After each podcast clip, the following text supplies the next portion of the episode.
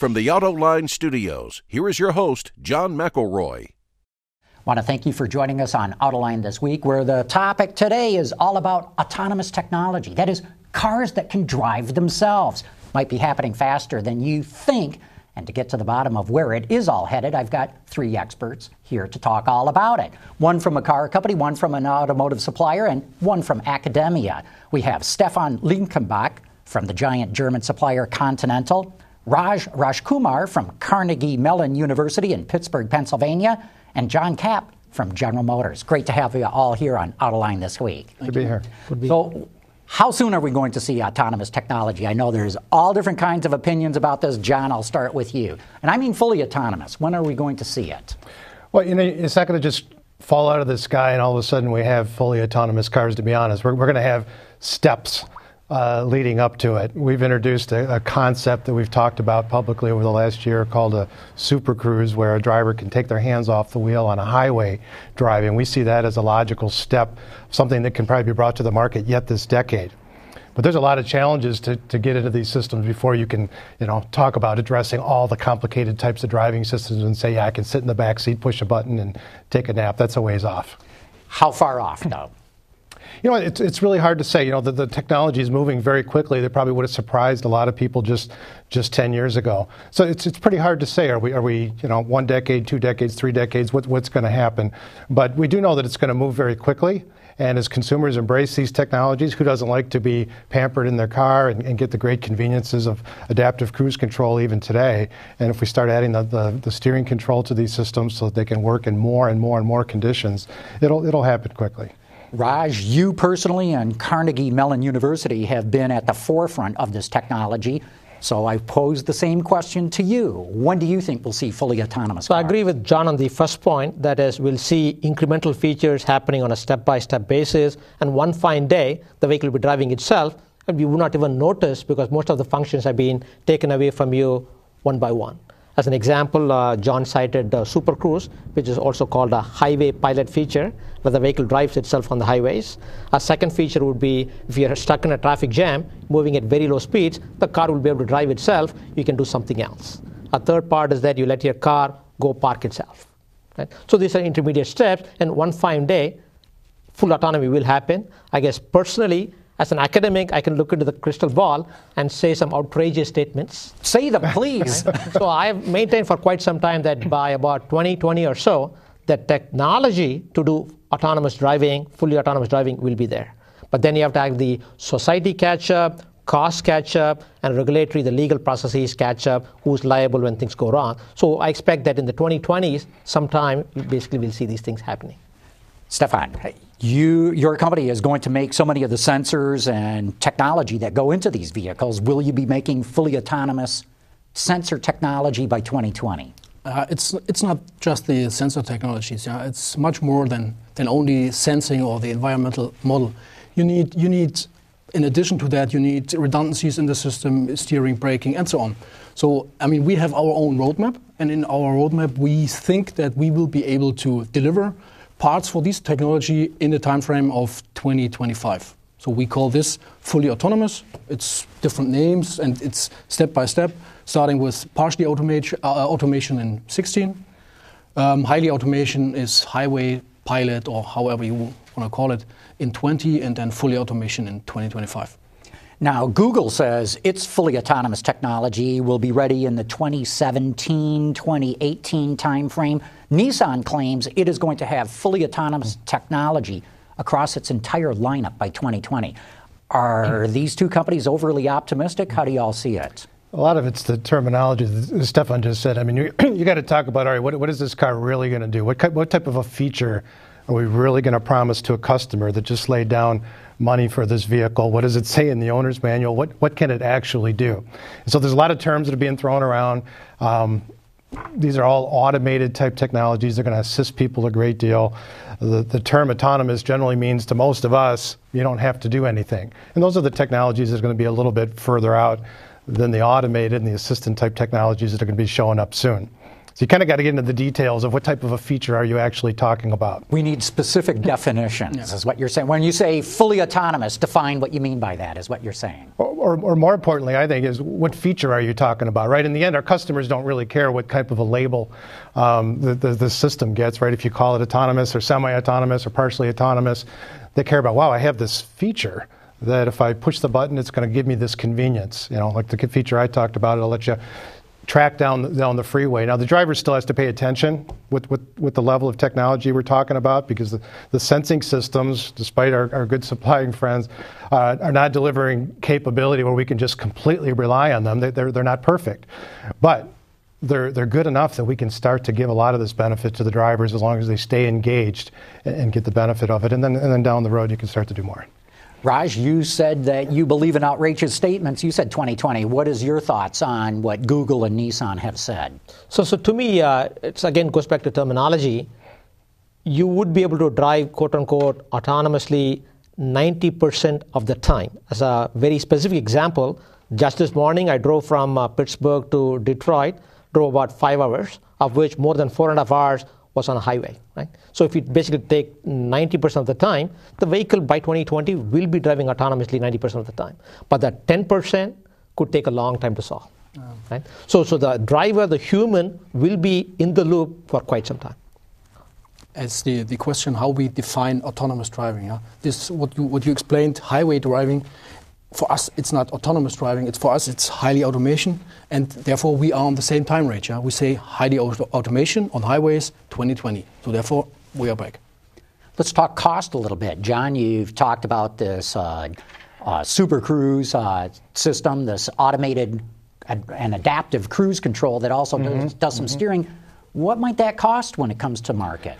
Well, obviously, we're not going to get specific yet about a, a well, future product numbers. programs, but I mean, if we if we look today, for example, we launched about a year and a half ago a pretty advanced suite of active safety technologies on our Cadillacs. We call the driver assist package. It's full speed range adaptive cruise control, rear cross traffic alert, collision mitigation braking. It's even got a rear emergency auto braking system. It's got several sensors on it, six radars on it total. Some of them we buy from Continental. Um, you know, it's a it's an option package that costs a customer around three thousand to thirty four hundred dollars. It includes HUD and some other features like that. I mean, that, that's kind of the level of a technology package that that you know consumers are willing to buy for for these these types of feature sets. So it, it makes sense that as we move forward a few years, um, some of the technology, the costs will come down, and then we pile some new technologies onto it. You know, it's but it's probably going to be in this, you know, few thousand dollar range is where these option packages are going to lie. Do y'all agree with that? I mean, I mean, it's very helpful for us that um, most of the sensors and most of the architecture, what we need in the cars, is driven by safety. So, if we have all these safety features, and then we have to add specific redundancy, specific additional sensors, whatever uh, is necessary for this dedicated function, uh, to come to this partially automate or to this kind of automation. Yeah? So safety helps, and that's the reason why we think coming from safety and then further development into uh, these uh, features, assist systems, autonomous driving. Yeah, I would add that uh, this is cutting edge technology. Almost by definition, start at the high end of the car segment and then move downwards. So to start with, I'd expect that it would be out the order of uh, six thousand to ten thousand dollars, if you will. But then when it migrates to the uh, uh, the car, the family sedan segment, which is the sweet spot of the market, I would expect somewhere between three to six k. Would be my guess. Te- technology breakthroughs will will allow that that to happen for these things to move down. if we look at just just a couple years ago, we introduced um, using a camera technology to do forward collision alert just go back a few years ago, we could only do that type of a feature with a radar system, right? So we're into a more expensive system. Now we're doing it with a camera that does lane departure warning and collision alert in the same box, and on vehicles like a like a Chevy Malibu, for example, you know, it retails for about four hundred dollars. So the, the the prices will come down on these things as the technologies advance, but we also need to be robust. There needs to be some cases redundancy of, of sensing and redundancy of control systems, especially if we're going to be letting people take their hands off the wheel and things like that. And so that adds some cost. Mm.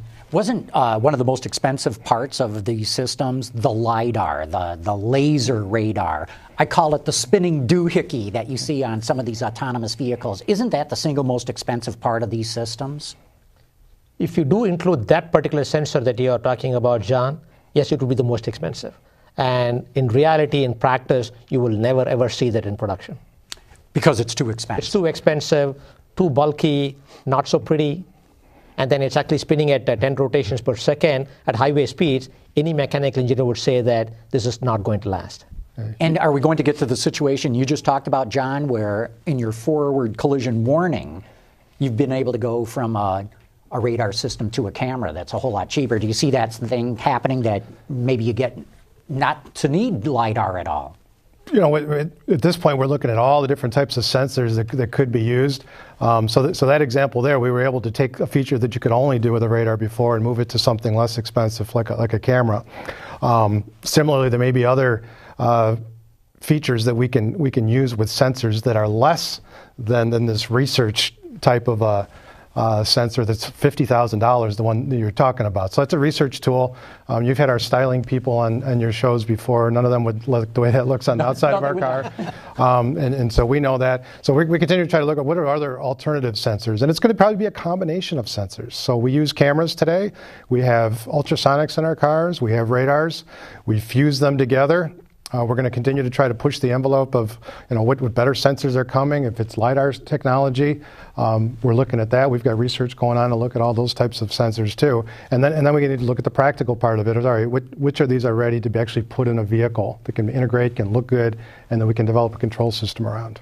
I know uh, Valeo, the French supplier, showed me a lidar system that's much smaller and they say would only cost a couple of hundred dollars, but they admit it would not be as capable as, as the fully spinning one. So it would seem to me that there are a whole bunch of different solutions that are being evaluated. There's a lot of solutions that are being looked at. And, and the question is, yeah, which of these sensing technologies are going to be practical, robust, helpful enough that you know they start to show up on lots of vehicles, which gets the volume down, uh, you know, which helps with the economies of scales and all that type of thing. So a lot of this is still very much in the advanced development and, and research stage, even though the basic technologies, like Raj said, are, are kind of ready. In fact, even the, the DARPA Urban Challenge from, from six, seven years ago now, that actually all three companies here were a part of, a winning team, um, showed that the basic technologies exist for a vehicle to drive. That, that vehicle didn't even have a driver in it. And yet, it was completely impractical. So that's what we're working out now. Yeah. And then I mean, the, that's the reason why we see the different approaches on the road. Yeah? You have the, the approach from Daimler, where you have stereo camera and radars. The, you have, for example, Google with the Velodyne on top. Different other research cars with the Velodyne or with the LiDAR, uh, LiDAR uh, um, based system. Nobody knows at this time what will be the right approach in the future. What is affordable and what has this, this uh, performance to fulfill all the safety aspects of this technology. Here's another question. Uh, Google, of course, uh, owns the cloud, to speak. Will these uh, autonomous cars have to connect to the cloud, or can they operate even if the cloud goes down? Where, do you think that will shake out? So this clearly gives uh, Google a significant edge uh, in, the, in the marketplace, but the cloud could go down. Connectivity demands can be very high, and you still need to be able to operate locally, keep your passengers uh, safe. So I think you have to be able to operate locally and independently. Yeah. But your, your question that prompts actually another another sensor that, that's going to begin to emerge out there, and that's the sensor of, of vehicle to vehicle and vehicle to infrastructure communication, where, where all cars are equipped with a two way radio, and so are traffic lights and others, and we talk to each other about what's, what's ahead or the state of the traffic light, and that's one way to overcome some of the inherent weaknesses of some of these other sensors we're talking about. And sometimes a sensor on a vehicle can't see around a corner or can't see four or five cars ahead. So as we move to vehicle to vehicle technology, now we can now we have another sensor that, that can be fused in with the system and help make better decisions. And that's going to be a big enabler too. So, so what you're saying, the vehicle to vehicle technology would say you don't necessarily have to communicate with the cloud. Not necessarily, no. I mean, we're going to get benefit just from me talking to your car. Uh, how fast are you going? How fast are you approaching the intersection? What's between the two cars? Did you just hit an icy patch? Well, if you can report that to three or four cars back, you know, there's some significant benefit that can come out of that too with these systems and make up for some of the other uh, things that are catching up with the onboard sensors. I mean, for us, we think that uh, in the future, for all these autonomous technologies, we see a significant benefit in having this cloud. Uh, that's the reason why we have these new cooperations with IBM and Cisco, uh, because we think it's very helpful and it's necessary to have this additional information based on the cloud uh, server. Um, and then you can give all the autonomous or all these cars who are in this mode um, additional information, additional traffic information, and all this. It's helpful, and um, we think it, it will come. I want to get into some of the legal and legislative hurdles, but let's talk about human factors too. I've got to believe for the general public, this idea of a car driving itself could put their hair on fire. I mean, just, just scare them completely. What do you all see as the hurdles of overcoming public resistance? Well, you know, I, I, don't think there's all that much public resistance. I mean, most, most people like convenience features. Nobody likes to roll up their windows by, by hand anymore. Very few people like to drive transmissions that don't automatically shift themselves. Um, the, the, trick is, is to provide the feature in a way that, that it's um, convenient to use, it's easy to use, it's, it's intuitive. Uh, so we do do a lot of human factors work, even on our active safety features that we're developing and launching in systems right now. Uh, we do a lot of studies about uh, not only what do people like or dislike, but, but how do they behave. So sometimes we construct experiments where we build up cars um, that have these technologies, put participants in them, you know, from a research standpoint, and, and let them drive the vehicles. And, and we observe then how, uh, how they react in certain situations, what types of warnings get what types of reactions, to make sure that we don't have unintended consequences by putting these technologies out. And as we move to more automated systems, we need to be able to communicate with the driver about the capability of that automated system so they understand when it's when it can be trusted and, and when it needs to be handed back over to the to the driver to grab the wheel. And and so there's a lot of human factors work that's going to need to be done to make that seamless and confident for people. So to me the onus really is upon uh, industry engineers and researchers to show that the technology is safe. Yeah. so safety is a given from a consumer standpoint, they may not necessarily be paying for the safety thing, but it has to be there for the technology to be deployed and used widely. Right? And beyond that is basically the human factors have to be appropriate so that people recognize the value of the convenience and are willing to pay, pay for it. Stefan, isn't that the, the big payoff in all of this? Not just the convenience of not having to drive, but there's a potential for a huge improvement in safety. Yeah, I mean, it's for us, it's one of the key drivers. Make mobility safe. It's our our major major goal in the uh, in our in our company. We need safety, and therefore we develop all these safety functions, all these safety features based on camera, radar, and. Um, you saw the 90% um, of all um, fatality or all accidents are based on human errors. So 90%. If we could assist the driver, make the, his mobility safe, then we can save a lot of lives. So, and therefore, it's um, one of the major motivation for us to develop these, these technologies. And uh, if you can convince the driver that the system is not scaring, that it's a, a, feature, it's an assist system, and he is master of this, he can take over if he wants, he will accept and he will be really, really happy to have this. You know, in addition to uh, that statistic of 90% of all traffic accidents are caused by human error, I just saw another one that Continental put out. Half of all drivers have been in an accident at some time or other. Maybe not a serious one, but half of all drivers have been in an accident. So the, the, the payoff in safety could be humongous. That's a lot of. You know, the, the potential's huge. the potential's huge. The convenience part's huge.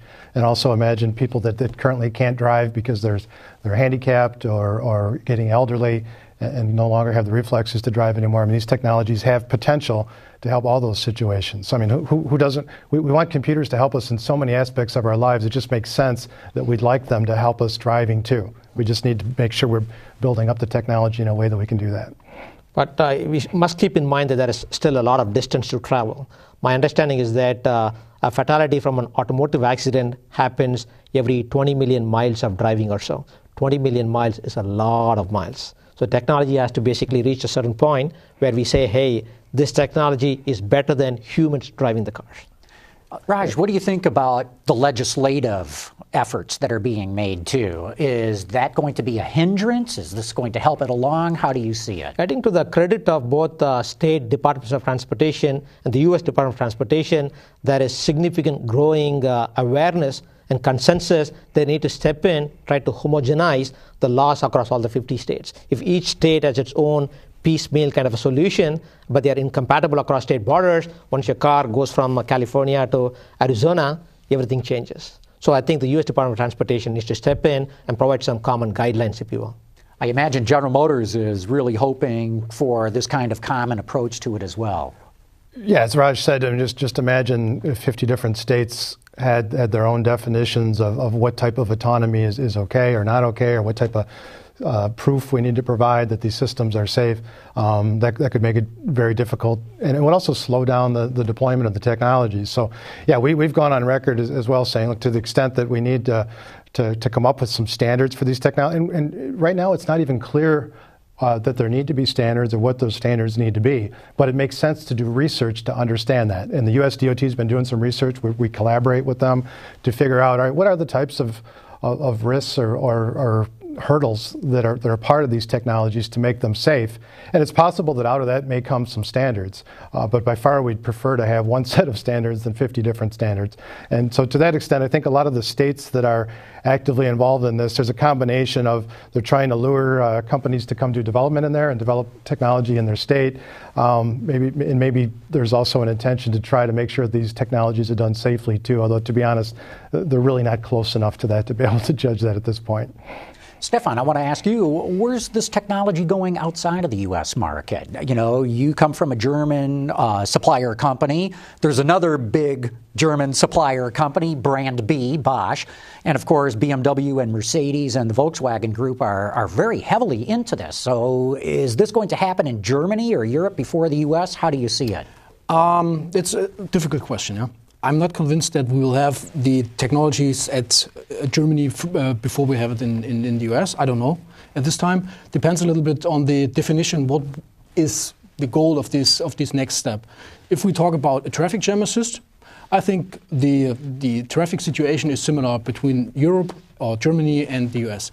If it comes to highway, to where we have really different um, speed ranges in the US with in a range of 70 miles per hour. In Germany, without any speed limits, it's a different it's a different situation. So therefore, I think traffic jam assist, highly autom automation with speed limits could be easier to to launch in the US, but I have no idea what will be the first market to launch this technology at the end.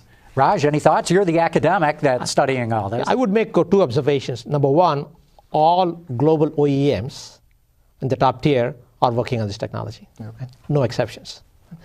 Secondly, the fact that Europe is working on it, US basically has the competitive juices flowing, and because the US and Europe are doing it, Asia is also doing it, right? So I think we all be pushing each other, right? Basically making this technology mature sooner rather than later. And uh, one, one additional comment, I mean, it's for us as a supplier, it's very, very helpful that we have the different regions um, developing these technologies, different OEMs developing these technologies, because then we can come uh, easier to a standard. Because nobody is really interested in having different standards in the, in, the, in the US and then a different standard to Europe, to Asia. Nobody could handle this. So, and it's too expensive, and we should try to find an affordable way to bring this technology on the market. John, when we look back to the United States for the moment, of course, this is the litigious society of the world. Is this something that worries General Motors introducing a technology like this that probably will bring a lot of lawsuits along with it? Well, when you say technology like this, it goes back a little bit to, you know, are we talking about a car where you don't have to do anything? That, that, that may very well change how, how that whole outlook is. But, but think about the time frame that we're in right now. We're, we're progressively introducing more and more automation. The systems are going to be able to do more and more for the driver. I don't see that really substantially changing the type of system that, that we currently have. I mean, for the foreseeable future, the driver is going to be responsible for what these systems can do. I mean, that's just the level of technology and the reality. So um, it, it becomes a bit of an academic question, quite honestly, for some time yet. Raj, how do you see it? So, to me, I guess uh, in addition to that, the car will have a black box which records what went on. So, in a very real sense, the car will be able to defend itself. And then, because the human will be in the loop for the foreseeable future, uh, as long as the technology did the right thing, did the safe thing, the human still has to bear responsibility. And Stefan, uh, as a supplier company, do you worry about lawsuits coming back to Continental as this technology is deployed? I mean, at the end, uh, it's it's very important to be able to monitor the driver, to see what is the driver doing, what is is the driver driver sleeping. That that's the reason why we think this technology comes with a very new or with a new HMI. It's it's important to have interior cameras to monitor the driver or anything like this, to can uh, um, say or can can document what is the situation, what has the driver done in this particular situation. Oh, very interesting. So, what we're going to be approaching is a car that's not only intelligent enough to drive itself, but really document everything yeah. that's been going on yeah. that might help in a court of law. Yes. Yeah. And I guess this gets back to the, the, the whole crash data recorders that have been on a number of cars for quite some time right now. Uh, there were legal suits that had to determine who really owned the information within there, and, and the car, courts pretty much resolved that. If, if you want to go in and get that information as a third party, you got to get a court warrant, as, just as the same the police going into a house or place of business. So I think this will get resolved. I'm thrilled to hear you all talking about this technology. I think it's coming far faster than anyone might have imagined. But with that, John Capp from General Motors, Raj Rajkumar from Carnegie Mellon University, and Stefan Linkenbach from Continental. I want to thank you all for having been on Autoline this week. Thank you. Thank you, Enjoyed John. And I want to thank all of you for having tuned in for what I think is going to be very exciting technology, transformative technology. I don't think we've quite figured out yet the impact this is going to have on the automotive industry. We'll see it before this decade is out. Thanks again, and join us next week for Autoline This Week.